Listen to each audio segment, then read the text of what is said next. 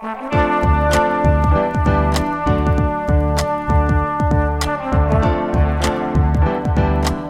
listening to the Co Main Event Podcast. And now your hosts, Ben Fowlkes and Chad Dundas.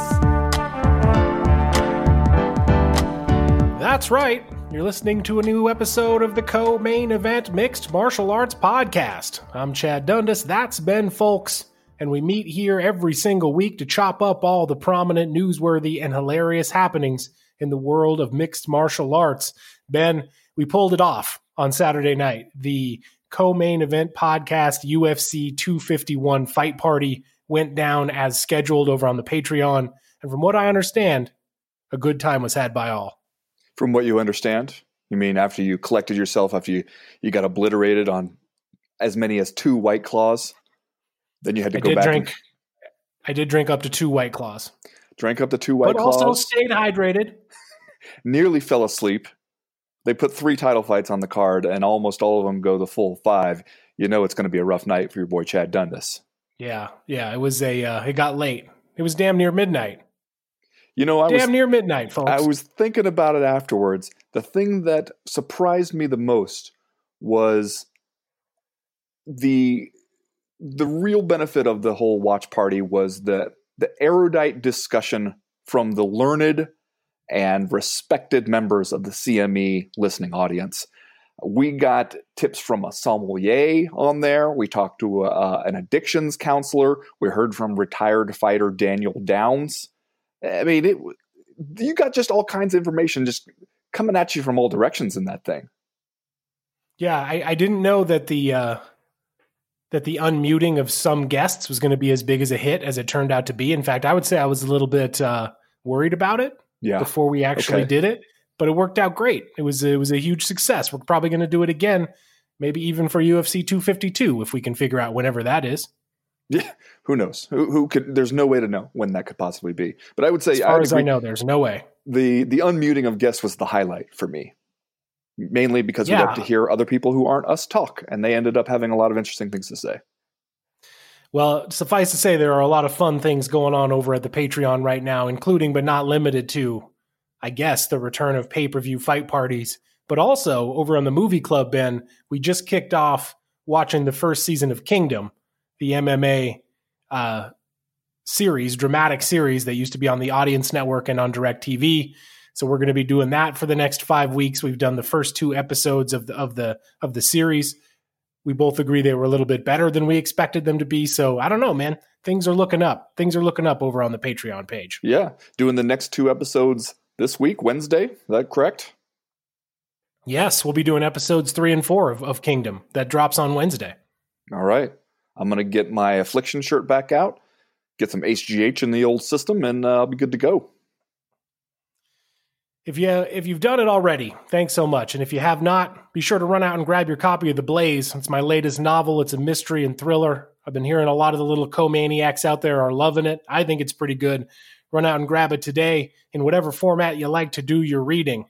I would appreciate it. Remember, if you do read it and you like it, please also leave me a five star review over on Amazon or Goodreads or wherever you like. Those reviews do help the book. They help me out. So do me a favor. Buy, read, rate, and review The Blaze wherever fine books are sold. We got music again this week from our guy Seemio.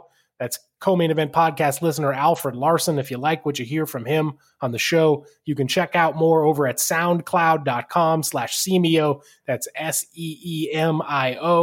Three rounds, as usual, this week in the co-main event podcast. In round number one, the fun-loving legend of Jorge Masvidal met the cold, hard reality of Kamaru Usman on Saturday. The results almost made me question everything I thought I believed about UFC matchmaking. And in round number two, Alexander Volkanovski got that coveted and still announcement from Bruce Buffer. But it only made big hair Max Holloway more powerful than we could possibly imagine. And in round number three, sure, we all had fun on Saturday night, couple good fights, some so-so ones. I mean, it was a bummer Jose Aldo had to die. But sometimes these things happen in MMA. All that plus are you fucking kidding me and just saying stuff. But first, like we always do about this time, let's do a little bit of listener mail. Listener mail. The first piece of listener mail this week comes to us from JG, who writes Is it too soon to book Yuri Prochazka versus Johnny Walker for the WMF belt? And then in parentheses, it says weirdest motherfucker belt. And I feel like the UFC might have a lot of different contenders for various weirdest motherfucker belts. We might have to get like weirdest motherfucker above 200 pounds, below 200, something like that. Because we've got some weird motherfuckers out here in the world of MMA. Yeah, get into some old school weight classes where mm-hmm. there's only two lightweight yeah. and heavyweight. Yeah. But you know what? Uh, a lot of people draw on that Johnny Walker comparison. And for a lot of reasons, not all of them good. With your, you, you know, the rising champion, Yuri Prochazka here, because I, I think a lot of it is not only you come in as a light heavyweight, kind of a fresh face to the division, and immediately we start to realize, hey, this guy is weird and fun, and we might have a good time watching this guy's rise. But also, we all kind of realize we're going to do the thing. We're going to do the thing where right away we want to fantasy match make this guy against Jon Jones just because there's nobody else really to talk about for the most part, aside from you know Dominick Reyes or something. And we're going to get way ahead of ourselves, and we know we're going to do it, but we're going to do it anyway. Yeah, I mean Yuri Prochazka, tall guy, looks good getting off the bus, acts like an absolute wild man in there. I'm ready, man. I'm ready for the hype train. Let's get it rolling. This fight against Volkan Oezdemir, the secret of the ooze in the featured prelim on Saturday night at UFC 251. I mean, this thing kind of got buried by the time you get done with the marathon main card. You get through those those three title fights. You get through Rose Namajunas and Jessica Andrade, uh, and you kind of forget about this one. But I just watched it this morning. This is an absolute slobber knocker of a light heavyweight fight. Uh, an insane pace for a couple of 205 pound guys going out there swinging them bungalows at each other for uh, you know a round plus almost one minute before uh, Prochazka. Am I saying this guy's name right? Prochazka? Is that what we're saying now? We'll, we'll probably go through four or five different pronunciations before we're done. My, so my assumption is I'm nailing it every single yeah. time. Uh, he gets the very violent second round KO over KO over Volkan Oezdemir, who frankly is a guy in the light heavyweight division who is uh, not an easy out. Like Volkan Oezdemir, uh, he's not a guy that we expect is going to jump up and like win the win the title, but he's also uh, nothing to sneeze at. Like you, this is a serious contender. And so for for Prochazka to go out there and, and, just knock him out in the second round is a heck of a way to establish his presence, announce his presence in the light heavyweight division into a division, frankly, that right now needs all the spice it can get. We don't yet know what's going on with Jon Jones uh, at all. We don't know what the future of that title is, but like to have to have a new guy, capital G guy in that division who's doing as many things as Yuri Prochazka is, I'm happy for it, man. Yeah. It makes me feel a little bit less like we need to just shut the thing down. There you go. Yeah. And uh, I mean, it's nice to have like a 27 year old guy show up in there and give us some something to be excited about for the future. But also, it seems like in the aftermath, he was kind of trying to downplay the possibility of rushing in to fight Jon Jones. Like he he seemed aware that he might need some time to improve on some things. But you know, he's doing uh, some weird some WMF type stuff out there in the first round, especially against your boy No Time but it seemed like it was with a purpose. It seemed like he wasn't just out there just screwing around. Like he was trying to draw him out, trying like that. That all seemed like a, a very premeditated kind of tactical thing he was going to do. And then he landed that head kick. Volkan Oezdemir, the leg got a little stanky, and you could see the realization where he's like, "Okay, here we go, time to put this guy away." And that was a bad. That was like eyes open, laying on the floor, bad knockout there too. Yeah, yeah. early on, whenever Prochazka was trying to do his uh, his showboating, he was getting tagged a little bit by Volkan Oezdemir, although it didn't seem to uh, didn't seem to perturb him too much on many occasions. He did get wobbled a couple of times, but uh, but he was he he was opening himself up to some shots. But then he's able, obviously, to come back and get the the big knockout in the second round. So it all it all worked out for him. I'm just wondering, like, if you've got that style, the WMF style, how far can you reasonably expect it to take you even in this division that is that is so shallow. And if you're Jon Jones and you're sitting at home, obviously you're not sure what your contract status with the UFC is going to be. You're not you're not sure if they're going to come across with the kind of money you want, but are you kind of licking your chops about a guy who fights like that, has this kind of weird style? Does that give Jon Jones problems, or do you think it just opens up more opportunities for Jon Jones to uh, do Jon Jones stuff? I'm not prepared to say that I saw anything that gives Jon Jones problems. Not yet, anyway. But, you know, let's maybe uh, use the opportunity if Jon Jones is going to take some personal time and see if he can work out a better financial deal for himself with the UFC. maybe let's use that opportunity to not rush anything here. Slow play it a little bit. Let's just see see how things develop on their own. You can only slow play guys in this division so long, but I agree True. with you.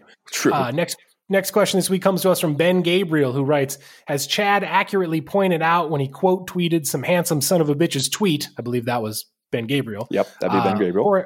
Jorge, Jorge, Masvidal is one of the two main faces of the new UFC 4 video game.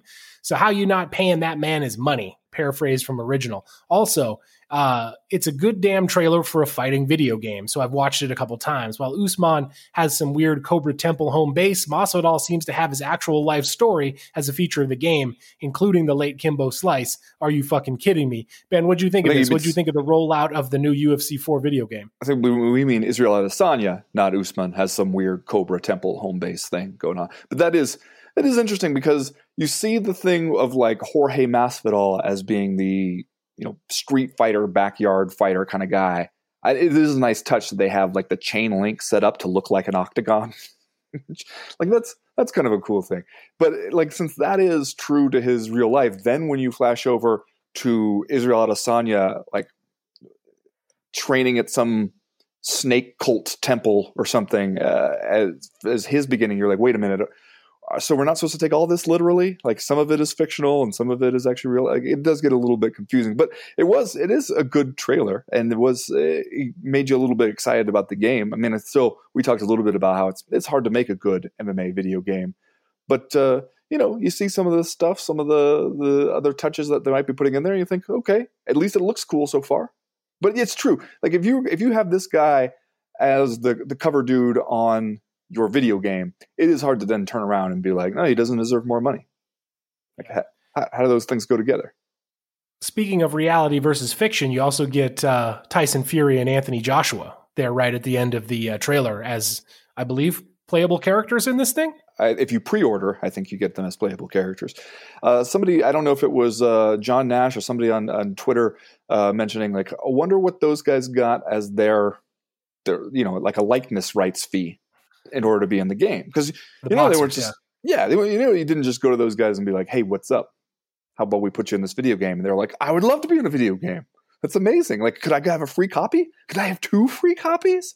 Like, you know, you paid those guys something. Meanwhile, like for a lot of other people, like that was a big sticking point really early on in uh, UFC's negotiations with fighters. You know, Jon Fitch, you remember him?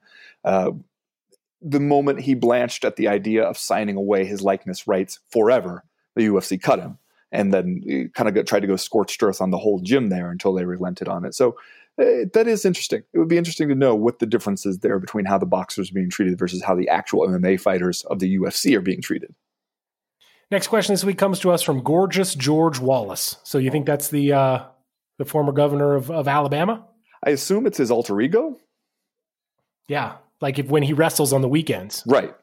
Naturally, he becomes gorgeous George Wallace. He writes, Is Amanda Ribas the female version of Junior Dos Santos? She stops fools, loves life, and cuts adorable interviews. So, of course, Ben, we saw Amanda Ribas go out there in the curtain jerker of UFC 251, the pay per view broadcast, in her women's flyweight fight, and did what the odds makers thought she would do to Paige Van Zant and wins by first round armbar. Sends Paige Van Zant, in theory, out to test free agency on the heels of this loss.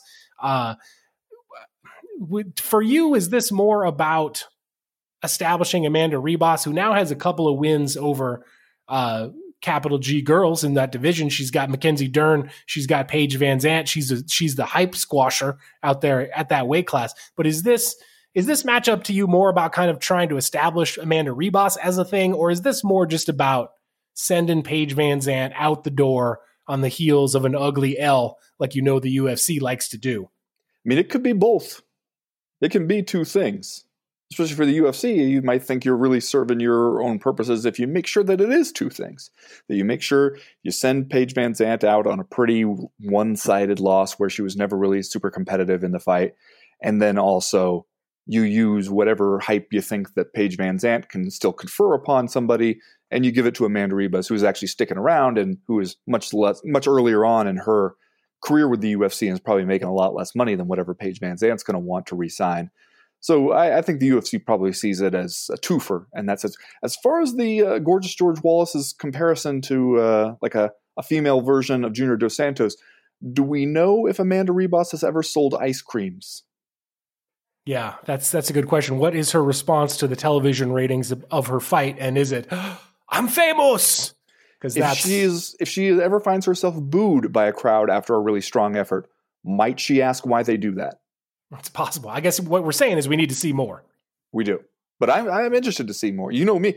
You go out there submitting people, armbar and fools, getting me to jump up off the couch and, and shout jujitsu what? Like I, am already into it. You don't have to work that hard to get me behind a, a, a tactic like that. So let's see some more. Let's see where it goes.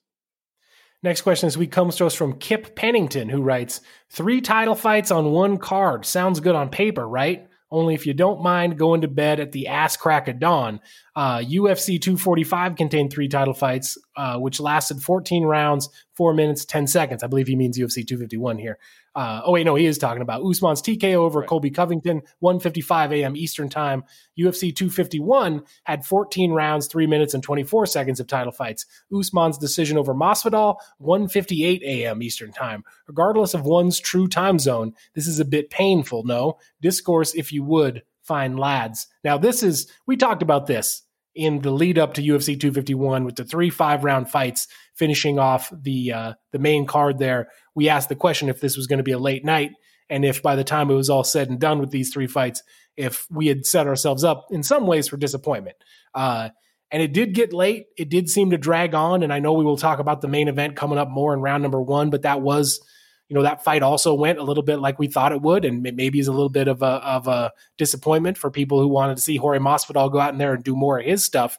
But man, you stack these fights three title fights deep, and uh, it does feel like you are asking for just a marathon out of a, a pay per view main card. Yeah, and but then if I were the UFC, I would, and I heard people complaining about how late the fight card went. I would probably be going, "Hey, what do you assholes want? Do you want stacked cards with a bunch of title fights? Because you complained if we just put one title fight on there and it's the only fight anybody cares about, and the rest of them are just kind of prelim filler. Then we hear a bunch of bullshit from it where everybody's mad about that. And then we give you three title fights for the same cost on one pay per view, and then you complain that it takes too long. Like I, you know, I can see both sides. Like I'm not really going to complain about a really strong lineup like that because value for your money wise this is one of the better pay per views that we've seen in a long time. And a lot of that had to do with the backlog of international fighters and, and title fights that we couldn't see because of the struggle to get restarted during the pandemic and everything. And granted, it's easier to sit here in the one true time zone where, okay, it goes till midnight and you're like, okay, I'm, I'm 40. Midnight is not the same hour that it used to be when I was 25. It's, it's somehow midnight takes place at 4 a.m at my age. So I, I, you know, it's not great. It is tougher for those those poor East Coast bastards. And I'm sure like people in Ireland and England are going to complain they hear us expressing sympathy for anyone on this side of the Atlantic. But I can understand how I remember I used to when I lived in New York City. I remember watching those pay per views, and it's like, man, the main card starts at 10 p.m. Like starts, Jesus Christ, you know. I get yeah, a lot of people were making making fun of me over on the live stream that I was starting to get tired by the time the uh, the main event rolled around. I just wanted to know where those people were when my five year old woke, woke me up at five thirty in the morning the next day. So, you know, I assume they were poison. at the club. Yes, they were probably still at the club, still yeah. at the club that time, popping bottles. This next question comes to us from David Lotta Ray, who writes man, you think it sucks to fight in the middle of the night in Abu Dhabi. Imagine fighting on the undercard in the middle of the night, in the middle of the week in Abu Dhabi. That has to suck even more. I feel ya, Modestas Bukauskas and Andreas. Hundred percent nailed it. I'm sure. Hundred percent. He put As, that those in there just to make you say those names. I don't even know if those are real fighters. yes, but we're gonna say it. It's real, real guys on the prelims. As far as the main event goes, is anyone else enjoying the irony of two guys being pitted against each other who are both cutting promos, complaining that they can't make a name for themselves by beating up guys without names? Nice work, UFC matchmakers. Anyway, what are your thoughts on Dan Ige versus Calvin Kattar? Uh, so this one, this one's coming up on Wednesday, right? Yeah, Ben? Mm-hmm. We're doing like night. a midweek, midweek yep. thing. Uh, also over there at at Uh, the this one's at the Flash Forum in in uh. Abu Dhabi Same over place. there on Yas Island. That's the thing they built is the Flash Yep. Forum. That's Yeah. what we're calling it. That's so what's wait. called. It's Yas Island, Uh-huh. it's Fight Island, Mhm. and it's the Flash Forum. Yep, correct.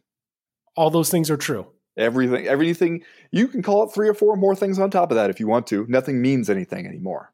I'll also call it UFC on ESPN Kattar versus Ige and UFC on ESPN 13. How's that? Sure, why not? Got your Wednesday night card here: Calvin Kattar versus Dan Ige in the main event. Tim Elliott versus uh, Ryan Benoit. Jamie Jimmy Rivera versus Cody Stamann. Uh, Molly McCann versus Taila Santos and Abdul Razak Ah Ah- Hassan nailed it. Uh, versus Monir Lazay. Lazez Lazay nailed it. Uh, who's watching this on Wednesday night? People who Who's are just- doing this? people who are glad there's some sports on. Just throw that stuff on. ESPN, and some people will just be like, "Oh shit, sports! How about that? Haven't seen that in a while." And yeah, I mean that's what this is. This is not. There's not a whole lot going on. I mean, Calvin Kattar versus Dan Ige, like yeah, I'll watch that. That's a good fight. Tim Elliott versus Ryan Benoit, I'll watch that too. I mean, eh, Jimmy Rivera, he's an exciting, fun guy to watch. So sure, uh, but the pretty much the entire prelim card, which I believe is also on ESPN here. Um, if you have anything else that you need to do and you're thinking like oh i don't know though. Maybe i should like put these errands off to go to, make sure i'm in my seat to watch these live and sit through the commercials. No don't do it. Get the errands done. Let the dvr take care of this one. I feel like you you could just kind of settle in for the last two or three fights here and you'd be okay Well, on the prelim card, this is the fight where uh, Jared Gordon is fighting Chris Fishgold. And didn't Jared Gordon's entire corner crew test positive for COVID 19? Yes. So, uh, all around good guy Paul Felder is going to jump out from the broadcast booth and uh, and help corner Jared Gordon in this fight. yeah see so his entire team tests positive but not him Not him. Nope. Kind of like Jorge Masvidal. Everyone else uh, over there at ATT in, in Florida tests positive, but he's he's fine. Skates right through, gets his welterweight title fight. Well, I mean, interesting times that we're living in right now. And uh, interesting times to just, if you're a UFC comment, we're not that far off from Jon Anik having to jump out there and, and put some Vaseline on somebody's cut and put a Q-tip in there just because everybody got to maybe do two or three jobs before this whole thing is over. Well, with the mustache, though, I, I would find Jon Anik almost believable as It's a UFC a- cut man. That's more of a referee's mustache, I think. It's just I would, I would, you know what, the mustache commands so much respect. I would, Yeah, I would believe whatever he said he was. If he says he's a cut man, I'm not going to question him. I'm it really question him. confers a sense of authority. It's like that thing what John C. Reilly said when he was filming Talladega Nights, and he had the mustache, and that he pulled up to the scene of like like there was a fender bender uh, in his neighborhood, and everybody kind of they got out of their cars, and he realized they were all suddenly looking at him for what to do next, and he was like, "Oh shit, it's the mustache." People see the mustache, they think you must be in charge. Yeah, no, it works. I, I, I like it. In any case, that's going to do it for listener mail this week. If you have questions, comments, concerns that you want to air to the podcast in future weeks, you know how to do it. You go to the website, comainevent.com, and click the link in the top right hand corner of the screen that says email the podcast. That'll get you in touch with us. While you're there, go ahead and sign up for the Breakfast of Champions newsletter. That comes out every Friday morning to catch you up on the news and notes that we miss on all the days that we're not recording the podcast. Stuff always happens, news always breaks. The newsletter itself is short, it's informative. We would love to tell you it's funny, and if you don't like it, it's really easy to unsubscribe. As for right now, though, we're going to go ahead and get started with round number one.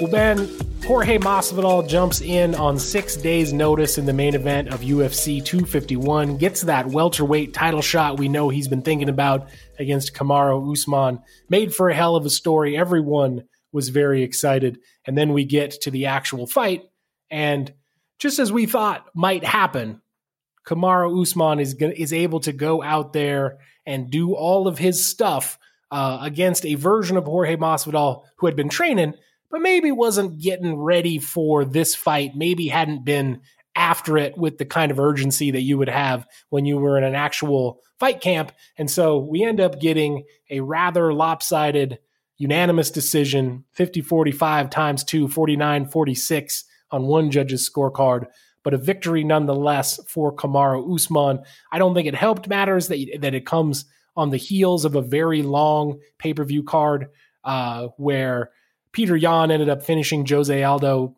You know, midway through the final round, Alexander Volkanovski and Max Holloway go to a split decision. So you get three very long fights here right at the end of this thing. Were you disappointed by this fight? What was your feeling heading out of UFC 251 that did this thing live up to your expectations or was it a little bit of a letdown? Well, to finish this way, and especially for those people for whom it was like two o'clock in the morning, you can see how it would be probably the most predictable and least interesting possible way for this fight to have gone. Because Kamaru Usman comes out there and does the Kamaru Usman stuff to Jorge Masvidal. And I don't blame him. I mean, let's put that out there right there. Like, I'm not criticizing the guy's game plan because was it fun to watch? No, it was not super fun to watch. But if I were in his shoes, would I have done anything differently? No. What are you going to do? You're going to go out there and you're going to play around with Jorge Masvidal. You're going to try to you're going to get away from your strengths against a guy like Jorge Masvidal. That is how you get need upside your damn head, Chad. That's not what you want to do. Right. I, I think you got to give Jorge Masvidal credit for uh, being the consummate showman out there. Every time he did did get some opportunities on the feet, he was trying to crack. He was trying to do the thing that he knew everyone wanted to see from him. I guess he was also trying to do the the thing that gave him the best chance to win the fight. We had talked about leading up uh, whether or not Jorge Masvidal wanted to take some home run swings here to try to get Kamaru Usman out of there early, just knowing everything that we knew about the lead up to this fight and what both these guys were going to try to do in there. It seemed like he did try to do that. He did try to, you know, make the most of what he could do on the feet. But of course, you get 5, 10, 15 minutes into this thing, uh, you, you know, he just didn't have the explosive power left anymore. He just didn't have the the gas in the tank, and it ultimately becomes the Kamaru Usman show. Let's talk first a little bit about Usman, and then we can talk some more about Jorge Masvidal. Caught a lot of flack on Twitter after this, which I guess is expected. You kind of knew it was going to happen if he went out there and had his fight against fan favorite Jorge Masvidal. Uh, but he was, you know, he's getting blasted for being boring. He's getting blasted for for not being the BMF. He might be the welterweight champ, but he's not the BMF. Uh, he went out there and fought his fight, as you said, a smart fight. And yet, uh, I don't necessarily know if we do him any favors coming out of this thing, even even with the win. Did did this did this win at all in front of you know what what we assume is a lot of eyeballs. The UFC was making a lot of noise about how this was going to be a big selling pay per view. But did Kamaru Usman do anything for himself uh, as welterweight champion here to make himself seem uh, like a guy people want to watch? Not really, but I think maybe he just has to lean into that and accept that for what it is. Because if that's going to be your go to move when you feel like you're really threatened with somebody who uh, you you got to play it smart and safe the whole way through. You can't afford to take a whole bunch of chances. I mean, he had a much more exciting fight against Colby Covington, but there was a guy who he clearly respected the guy's wrestling more and felt like I can't just rely on being able to do that, but I'm also not worried about anything this guy brings on the feet. And so it made for a more exciting matchup. And you know, you could argue that to some extent, maybe that's something that we'll just see from him going forward is a kind of styles make fights approach where when he fights somebody like that, then you know we'll see a different approach from him. But when he fights somebody who he thinks, okay, this guy's dangerous on the feet, but he can't hang with my wrestling ability, and I can I control the clinch game and everything, then you know it makes sense. If all your ability to make money and uh, be on top is dependent on you winning them all, you know you're not like some of the other guys like Jorge Masvidal, who's getting by on more style points and things like that. Then of course you're going to go out there and you're going to do whatever gives you the best chance to win, to stay champion, and to keep making that championship money. I mean, I am curious to see how it goes against somebody else, somebody like Gilbert Burns, who has a history with uh, Kamaru Usman in the gym. They're former training partners, so you, you know a little bit more about what the guy brings, and you know more about how the matchup might actually play out because both guys have have been in there and sparred with each other. But against Jorge Masvidal, I I guess you could. It's totally fair for people to be like, look, this was your chance where you could have been the guy to move forward and be able to sell these pay per views on your own. Because that's kind of the knock on Kamaru Usman, right? Is that he's the champion at 170, but he needs somebody else to be the guy who brings in the eyeballs. because he's not really bringing it. And this is not going to change that. Not a whole lot of people came out of this and went like, when is Kamaru Usman fighting next? I gotta be there. Why don't you just hold on to my credit card until then? Because it's a given that I want to watch. That didn't happen for him, but it's better than messing around and losing your title, isn't it? Yeah, I guess you got to give him that. Uh, and again, like I don't necessarily know that a ton of the criticism is is warranted. I mean, I guess if you're a Jorge Masvidal fan and you showed up wanting to see an exciting, you know, Diaz style fight uh, like he had his last time out, you would probably be disappointed. Uh, but you know, Kamaru Usman just had a pretty exciting fight against Colby Covington the last time out. This time, not so much. But I guess like you know, matchup styles make fights, and if you have the the actual fights, if you're going to have legitimate competition in this sport, like sometimes you're going to get fights that that aren't that that aren't that uh, exciting. Sometimes you're going to get fights that just don't live up to your expectations. Uh, it'll be interesting, I think, to see if he does get Gilbert Burns next. Also, what he does with a guy who's dangerous on the ground. Yeah. Because, you know, Burns obviously has legit Brazilian jiu jitsu skills. So uh, it might not be the same game plan that he would have for a guy like Jorge Masvidal. If you were a fan of foot stomps, this was the fight for you. Like this was the mid one '90s Pacific yeah. Northwest fighting style coming back.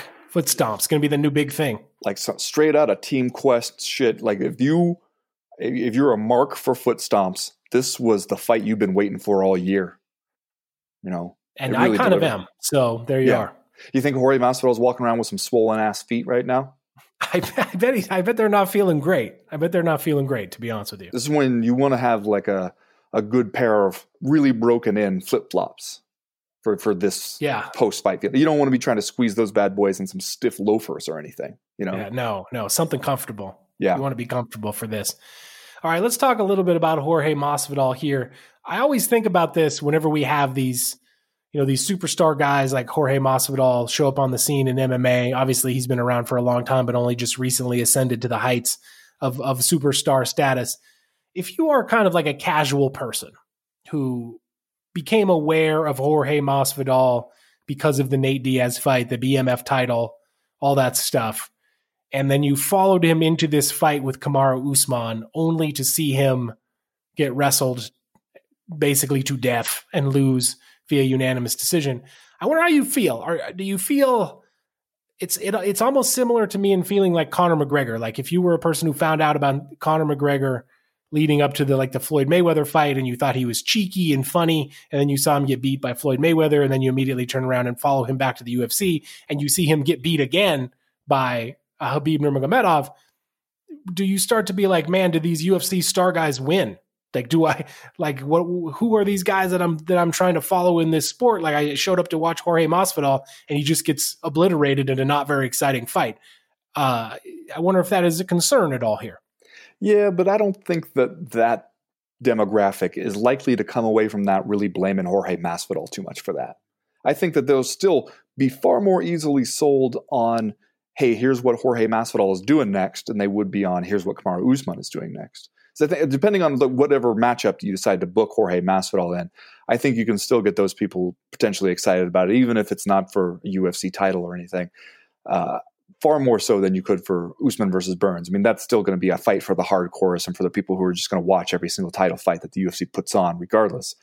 Uh, I think that uh, you know we kind of predicted this beforehand that if Masvidal went out there and lost a Kamaru Usman kind of fight, that he could kind of shrug his shoulders and be like, "Hey, six days notice, and I'm still the BMF champ because that was not a BMF performance from that guy.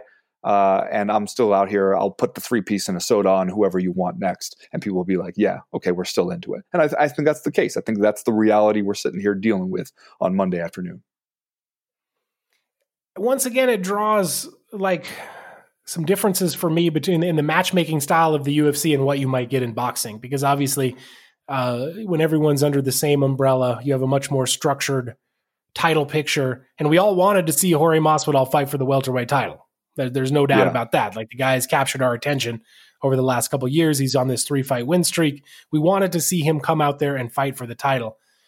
And yet, the fact that this matchup played out exactly like we might have expected it to play out, that basically it was a Kamaru Usman steamroller, uh, that he he runs all over Jorge Masvidal here en route to this five round unanimous decision.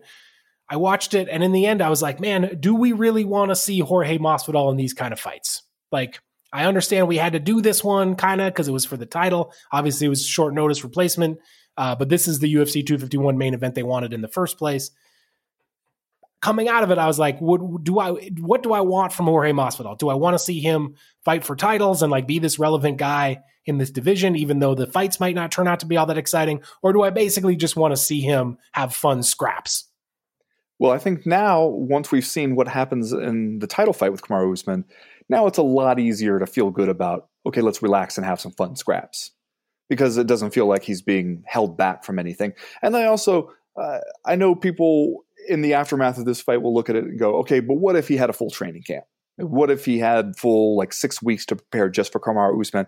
And I'm not saying that makes no difference because obviously, you know, six weeks is going to make a big difference in your preparation than six days and especially cardio wise. You mentioned down the stretch, there seemed like there were a couple of situations where there might have been opportunities, but he just didn't have the pop anymore. And that I'm sure is probably due to not just having that fight shape kind of cardio that you rely on.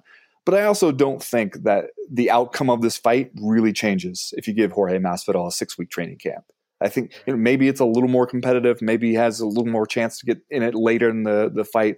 But I think you probably end up with a very similar kind of fight and a very similar outcome in the end, even if Masvidal gets a full training camp. So at this point, we saw it. We saw how it would go. I'm fine with us moving into fun fight territory for Jorge Masvidal, and I think we could have some actual literal fun with it. Yeah.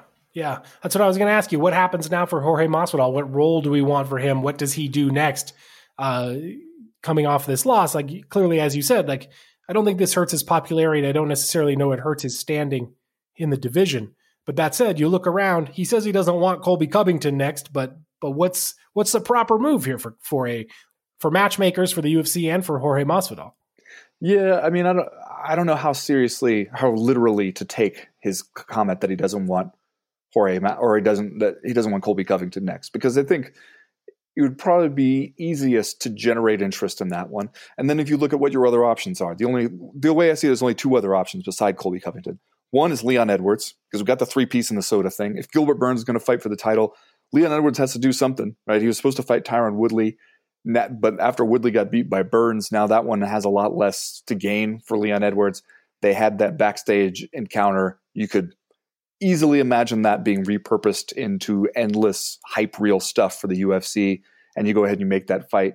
It's still for Jorge Masvidal. You'd look at it and you'd be like, okay, here's a fight against a dude who is a tough dude, a tough guy to fight, but who nobody really knows. And so there's more downside probably than upside. And then the only other, like third opportunity is another fight with Nate Diaz, which is the one Jorge Masvidal has seemed the most open to. And yet I also feel like we saw it we saw it. We saw how that one would go. It'd probably be a fun fight to watch again. Uh, you know, just stylistically, the way those two guys match up. But it also feels like pretty low stakes at this point. Like we're just beating each other up just because it's something to do. Yeah, no, I, I, agree with you. I agree with you. All right, uh, let's go ahead and do Are You Fucking Kidding Me, Ben? And then we can move on to round number two. Ben, uh, what's your Are You Fucking Kidding Me this week? Well, I mentioned a little bit when we were doing our live watch party but on the prelims here, I know you you might not have seen this one live because you were too busy uh, getting your shark shirt on and cracking open the pallet of white claws that you keep in the shed out back. But Leonardo San- Leonardo Santos beaten up Roman Bogatov here in this prelim fight, lightweight bout, uh, and looked like he's going to put him away at one point. To his credit, Bogatov hangs tough, hangs tough in this fight. Uh, Santos maybe kind of blew his load a little bit there, was kind of tired out. Bogatov coming back. It looks like maybe you're headed into a close fight in the third, and then all hell just breaks loose. Three, Chad, three fouls from Roman Bogatov in the third round alone. That just happens to be the exact number of significant strikes that Leonardo Santos landed in the third round. He landed as many fouls, as many illegal blows as Leonardo Santos landed significant blows. And my are you fucking kidding me here is kind of two pronged. One is to Roman Bogatov, are you fucking kidding me? Do you not know the rules of mixed martial arts? He hits him in the groin twice, and then He's extremely lucky to get away without any consequences for his actions whatsoever after Marc Goddard pulls him aside after the second one and strongly warns him that if he does not stop committing fouls, he may lose a point. So that's my second. Are you fucking kidding me? It took that much. We, we still weren't ready to take a point from the guy after two groin strikes in one round. Imagine if you could, like the advantage you get over somebody if you knew you could go in there and I, I get to hit him in the groin twice, suffer no consequences other than arrest and a little bit of a talking to. For, and, and a, you know, Marc Goddard has a, a polite British accent too, so it's not even really like the talking to is that bad. It's almost enjoyable to have that guy give you a stern talking to. But then right after that, right after the restart, basically, he goes and knees him in the head while he's down. And then Marc Goddard, here's the part where it really saves it for me. He pulls uh, him aside immediately, looks at Bogatov and says, "Like, what are you thinking? What are you? What are you even doing out here right now?" Then says, "Screw it, taking two points from you. Are you fucking kidding me?" Sometimes Chad Dundasso just goes wrong. You fucking kidding me? I'm kidding me. I mean, I don't agree with that sentiment, but okay on the rest of it. There's there's such a Uh, thing as too much of a good thing. No, no, not when it comes to Dundasso, my friend. Ben, we talked about this in the uh, the opening of the show in listener mail, but I just wanted to read Dana White's comments from the UFC 251 post fight press conference uh, when he was asked about Paige VanZant. Of course, this being her last fight on her UFC contract, she says she wants to uh, to test free agency after this, go out and see what she's worth. Here's what Dana White had to say: I like Paige, but it's like Curtis Blaydes when Blaydes fought last when you talk all that stuff, I'm not being paid enough and fighting inconsistently. Uh, one time in the last year, injuries, and then you got smoked in the first round of the fight. She should definitely test free agency. Are you fucking kidding me? Dude, we know you did this on purpose. We we are aware of what your game is here when someone wants to test free agency at the end of their contract. This is you do this on purpose. You set them up with a fight where they're going to get killed and then you show up at the press conference and you talk about how to talk about money and then you got smoked. Come on, man. Are you fucking kidding me? We know you did this. Amanda Ribas was like a plus 700 favorite or some shit headed into this fight. You can't show up to the post fight press conference and, you know, scold Paige VanZant like she talked a bunch of shit about money and then she got smoked. You fucking kidding me? Also, did he say it's like Curtis Blaydes? Because maybe my memory is a little hazy after all that proper 12 on fight night, but Curtis Blaydes won. He won the main Yeah. event in his fight against Alexander But it wasn't exciting, right? Wasn't it? Wasn't it? Uh, wasn't Okay, he getting so- knocked that it wasn't the most exciting thing in the world? so if you have anything to say about money, you can't then turn around and lose a fight. Yeah. And, and if you win, it has to be spectacular. Yes, you are correct. All right. Just just making sure Are I you understand. fucking kidding me? I'm kidding me. All right, that's going to do it for round number one. We'll be right back. Round number two.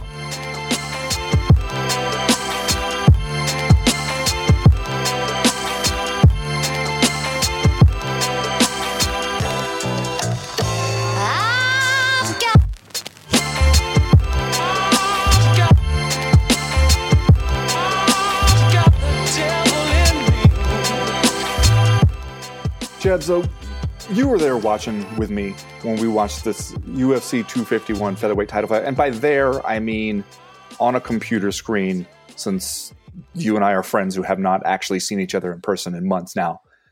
But right after this fight was over and it was announced as a split decision victory for Alexander Volkanovski, I felt like, you know what, Max Holloway won that fight. I felt like the judges done did him wrong in that fight.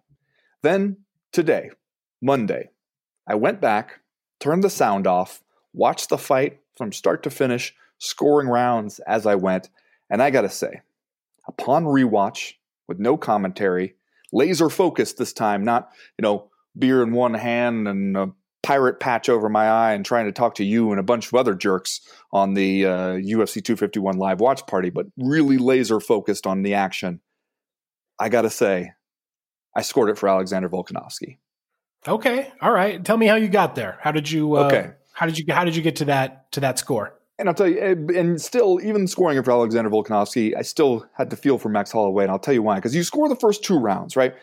Max Holloway gets those rounds. Those are it's not really in dispute. It's not like he's absolutely blowing Alexander Volkanovski away, but he is controlling the action in both those rounds. He's really controlling the distance very well in both those rounds. And both in the first and the second, he ends both rounds in like the final 10 seconds each time by rocking Alexander Volkanovski with a strike that drops him to a knee. First round, he hits that that head kick right behind the ear, drops Volkanovski. You know, doesn't drop him like flat or anything, but knocks him down to a knee. Clearly, like the most significant strike of the round so far. He does it again in the the second round where he lands a right hand uppercut, drops him to a knee. And Volkanovski, you could tell going back to the stool after the second round, you could see the frustration on his face where he knows, like, okay, I'm probably down two rounds done. He comes back in there in the third, very close round in the third. Really hard to say, you know, what, what you want to do with that in the third.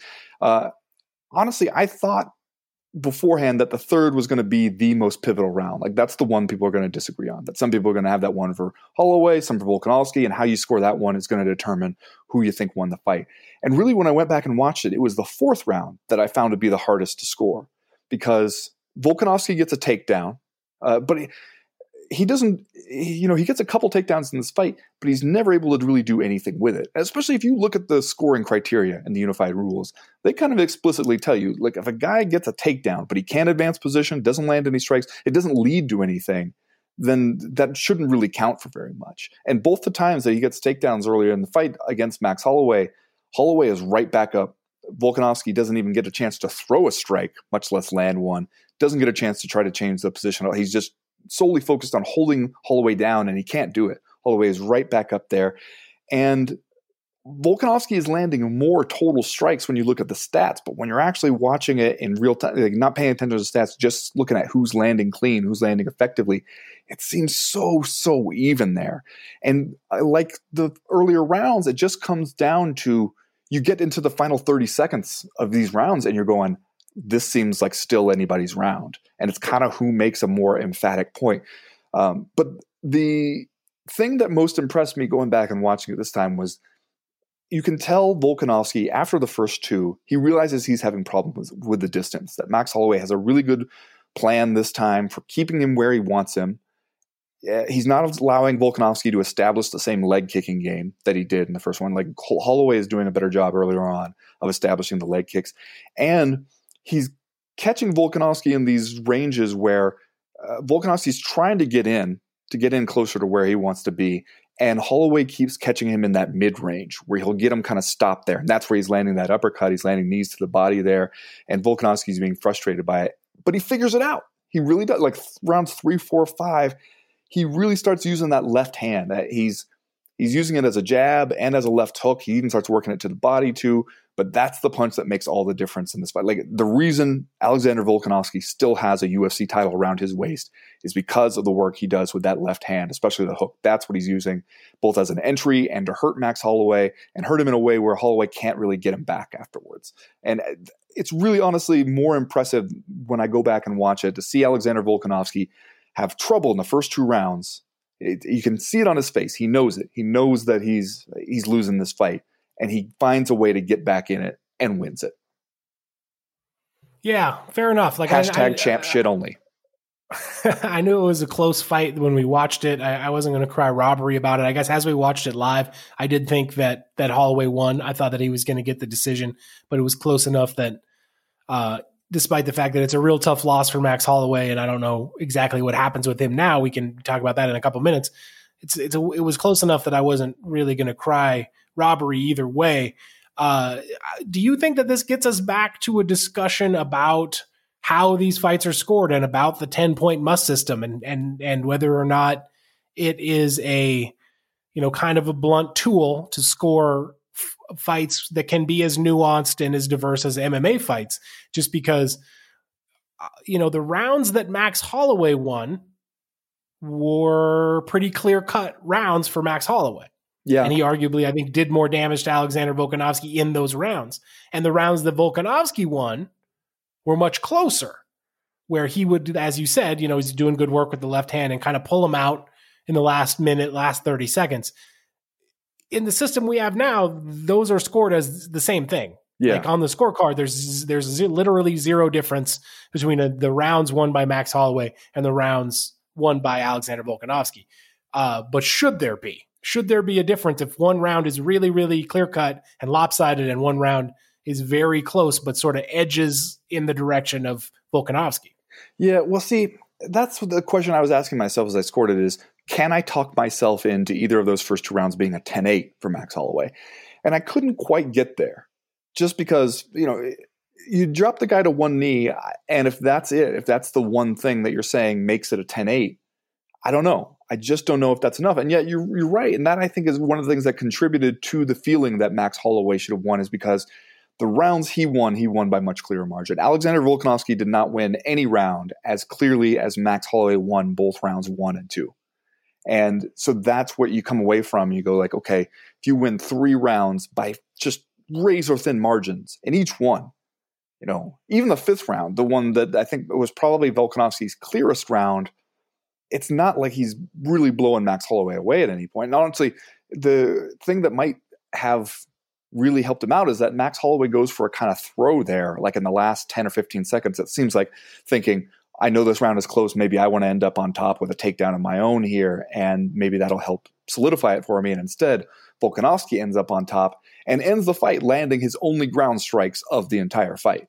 Uh, like that's the only way he gets it is when Holloway himself tries a takedown and it doesn't work, and that might clinch it for him there. But even that, like the, all those rounds are so close Whereas the two first ones for Holloway, you walk back to the corner after those, and I don't think anybody had too much doubt who had won those rounds. And so it does feel a little bit wrong to have him win by clear margins, Volkanovski win by just razor thin, arguable margins in every single other one, and Volkanovski goes home with a title. But then it's like, if you give Max Holloway a 10 8 round in one of those first two, well, then you have yourself a recipe for ending up with some draws, which you want to imagine people really be pissed off is that if we did an immediate rematch after the first fight that Volkanovski won, and then you end up with a draw in the second fight, man, there would be a lot of groans as people start to think about, oh shit, do we have to do this again?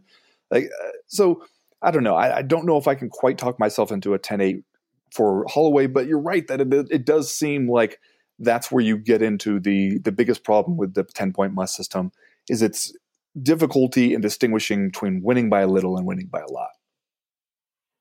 Yeah, and man, even if even if you think Volkanovski rightly won this decision, like the thing that kind of sucks about it so much is that it puts Max Holloway in such a tough spot. Yeah. Where like it looked like he was poised to be the young superstar of the featherweight division. You know, you think back just less than two years ago, the guy was 20 and three, he beats Brian Ortega at UFC 231. Seems like he's really rolling. They decide to have him go up in weight uh, for the interim lightweight title fight against Dustin Poirier at UFC 2, 236.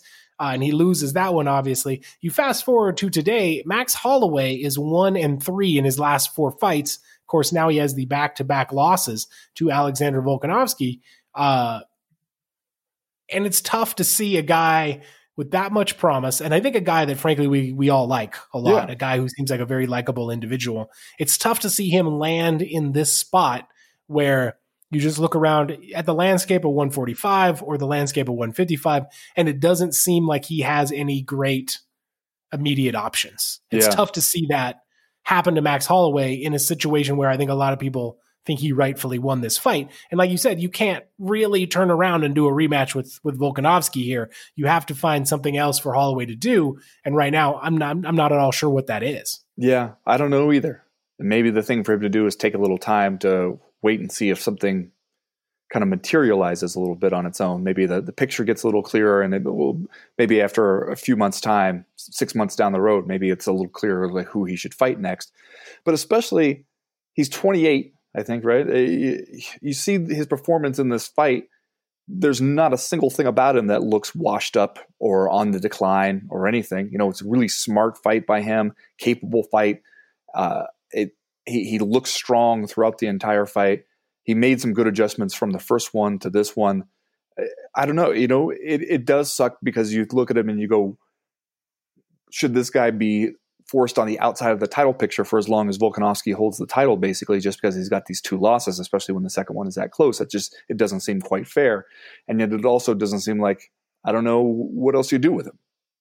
Yeah, and then what about for Volkanovski? Obviously, uh, Triple C is still hanging around in the ether, although technically retired. Volkanovski has said he, he doesn't know if he's even interested in that matchup. He would like to uh, take on the top contenders at 145 pounds. Uh, Zabit Magomedsharipov right now, technically the top contender behind Max Holloway. Of course, Brian Ortega has been out for some time, Chan Sung Jung, Yair Rodriguez, and then uh, Calvin Kattar. So uh, I, I, don't know what the best next matchup is for Alexander Volkanovski, and I really don't know at this point like what kind of champion it seems like we can project him to be at this point. Like for him to to uh, come out and beat Max Holloway in their first fight uh, at UFC 245, I think was a big moment for him. Now he gets the uh, you know another win UFC 251 over Max Holloway, but maybe in in in somewhat dubious fashion. I like I don't even know how we are thinking about Alexander Volkanovski moving forward or what the next best fight for him is. Yeah, you know what I I'm gonna need Triple C to either be serious about like coming back here and maybe fighting somebody, or if he wants to keep doing the just talking shit on Twitter thing, okay. But find some way. Maybe there's some kind of like hashtag that he can include to let us know that he's just talking, that he's just saying stuff that none of this is meant to be taken as like a real actual desire to get back in the game, get back in there and, and, have some fights. That he just wants to uh, run his mouth off every once in a while on Twitter and see, you know, just for some, just for shits and gigs, Chad. Find some way to let us know, because otherwise, like, and we need to move on with our lives, like in in two different divisions, really. So. Uh, let, let us handle some business here. If you just want to have some fun and, and get some attention, fine. But if you're not serious, come on, stop stop messing around with us. So you're telling me you wish that there was some manner of recognized slogan, yes, for when you are just saying stuff, right? Or like like remember people used to talk about a sarcasm font. I need like a just saying font or something for Henry Cejudo. Something that he can apply to these tweets so we can then maybe we can all enjoy it with you, Henry Cejudo. Yeah. If only there was a recurring hashtag that you could use when you were hashtag just saying stuff. Just saying stuff. Anyway, that's going to do it for round number two. We'll be right back. Round number three.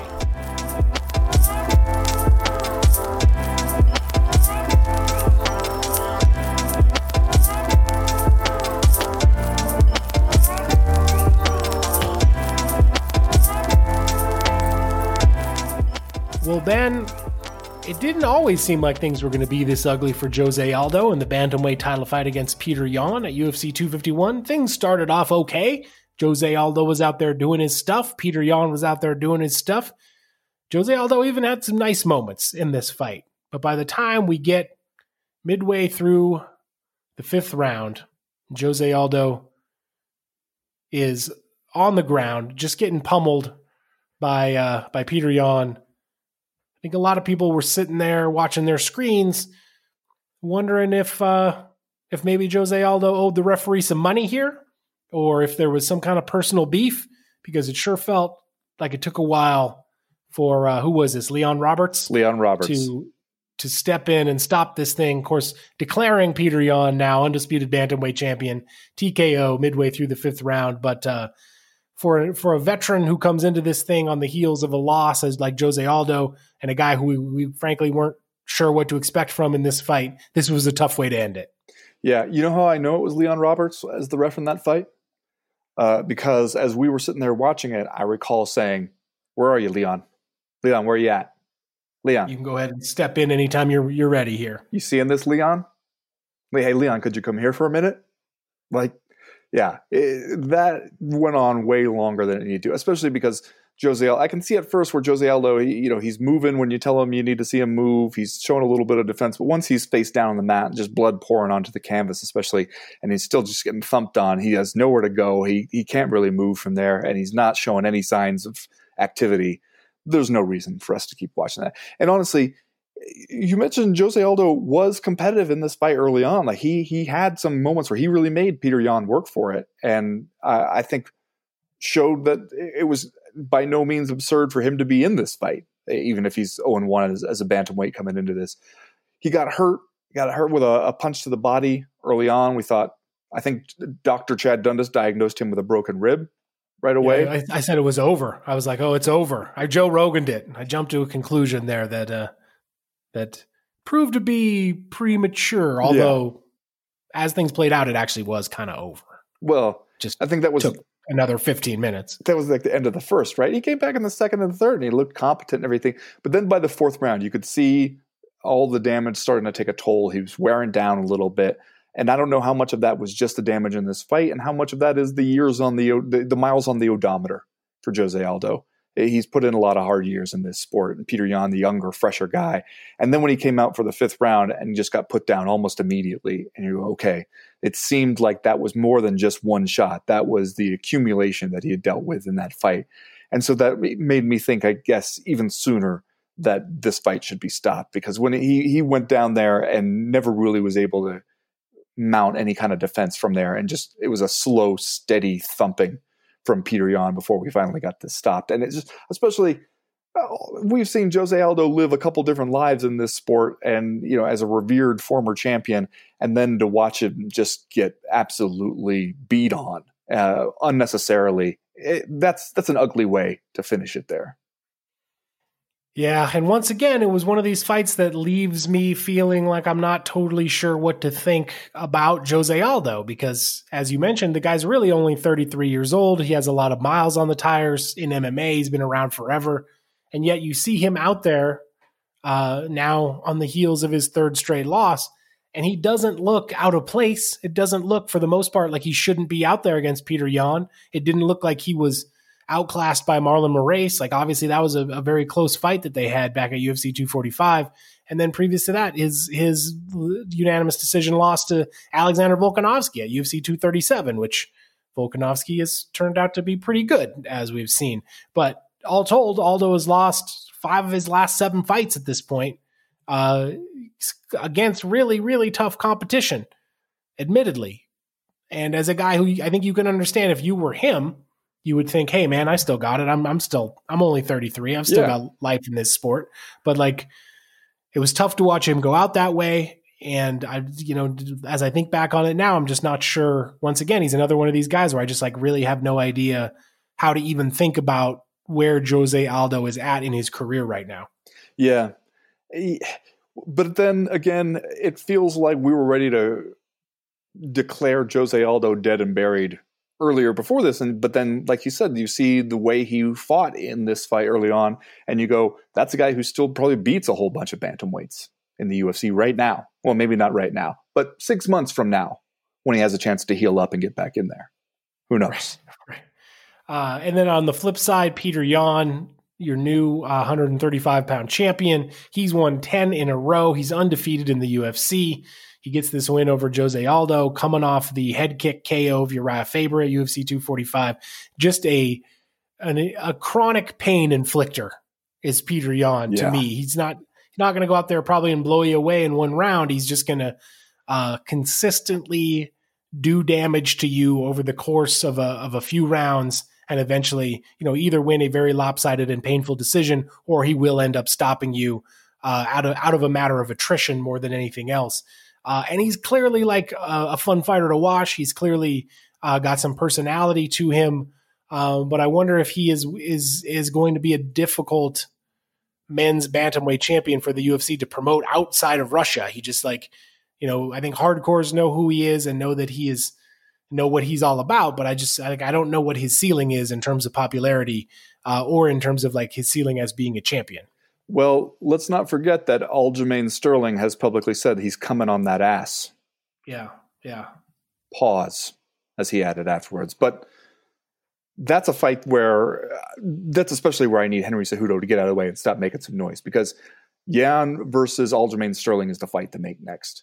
And yeah, I mean, that's not going to be the one that fills up Buffalo Wild Wings during a pandemic, but that is the fight. I think that the hardcores who are actually paying attention to what's going on in men's bantamweight right now, that's the fight to make next.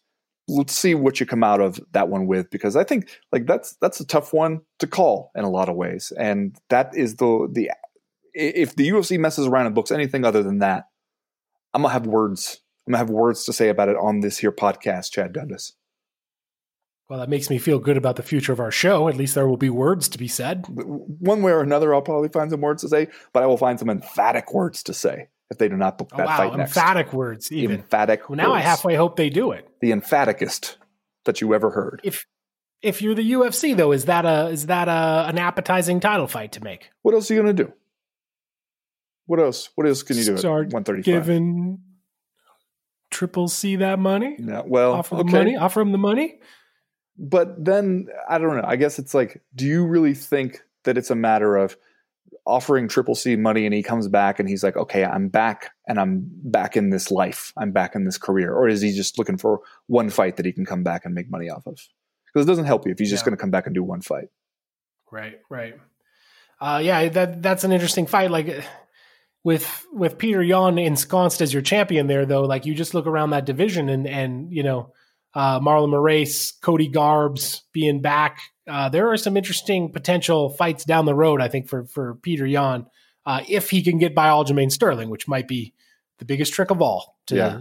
to jumpstart that title reign. Uh, I want to read this question, though, we didn't get to from listener mail because it is about Petr Yan, and I think it deserves to be said from Mr. Burrito Bowl. What was your favorite non MMA moment of UFC 251? Mine was when Petr Yan kept doing his own hype whistling. About as wholesome as it gets. I mean, he may as well have been yelling, Yay, Peter! Great stuff. I agree. After like agree too. celebrating, he's doing the whistling thing. You can see him like where he does like he like can like bite down a lip and do this kind of like celebratory whistling. And it took me a moment to realize, like, wait, is that that whistling? That whistling's coming from him. Like he's the one doing Yeah. his own whistling for that. All right, Whistling for himself. yay, Peter. I agree. It was it was it was uh something to behold. Yeah, for Petr Yan. All right, let's do just saying stuff and then uh we'll get out of here for this week, Ben. This week I'm just saying, man, I guess uh Fight Island is what we thought it was. And that is not really a thing. Just like the UFC showed up, they had a nice little promo package about Fight Island, but once you get into the actual event, it just seemed like a UFC event that could have been in Dayton, could have been in Tampa, could have been in uh, Orange County, could have been a UFC event out there in uh, in Hong Kong. Just, I guess it's the it's both the strength and the weakness of the UFC event that you always know what you're going to get, and it's always going to be the same thing. But when you make a big deal about how you're going to have Fight Island and you get everybody's hopes up about it, and then it just shows up and you're just doing your events in a dark Quonset hut on Yas Island. It is what we thought it was. I'm just saying. just saying. Octagon on the beach, though, Chad.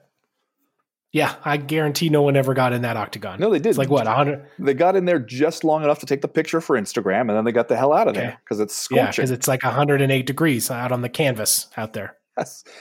Yeah. Okay. Uh, this week, my just saying stuff. Uh, I don't know if you caught this at the post-fight press conference. You know, Joe Rogan had made a comment that he thinks that the UFC ought to do away with the show win bonus structure, just because you know you don't need to incentivize people at that level to win. They always want to win. They're always trying their hardest, and to get screwed by the judges or any of the other number of things that can screw you out of your win money and go home with half your pay really sucks, especially when they're not making that much to begin with. Dana White was asked at the post-fight press press conference if he's ever thought about just doing away with the win money part of the, the contract structure. He replied, "Chad, had never thought about it until this guy brought it up right Oh. now. Never really? even You've never considered thought it. about it before? Never thought about It's it. the only way to it's the only way to do contracts. Yep. Only way it can be done. I guess I'm just saying, in a weird way, I almost believe him. And then I almost believe he has never truly considered it until somebody with the negotiating clout comes along and makes him consider it. And then, of course, we do see them on guaranteed payout purses that don't have a win bonus. I'm just saying. Just saying. Anyway, that is going to do it for this week's co-main event podcast. Uh, remember, on Wednesday we've got the uh, the live chat over on Patreon as well as a new episode of the Movie Club. Although we do have a programming note coming up for uh, Friday's Power Hour. You're going to be out of town, That's right, going camping. so uh, we won't won't be a, there won't be a Power Hour this week.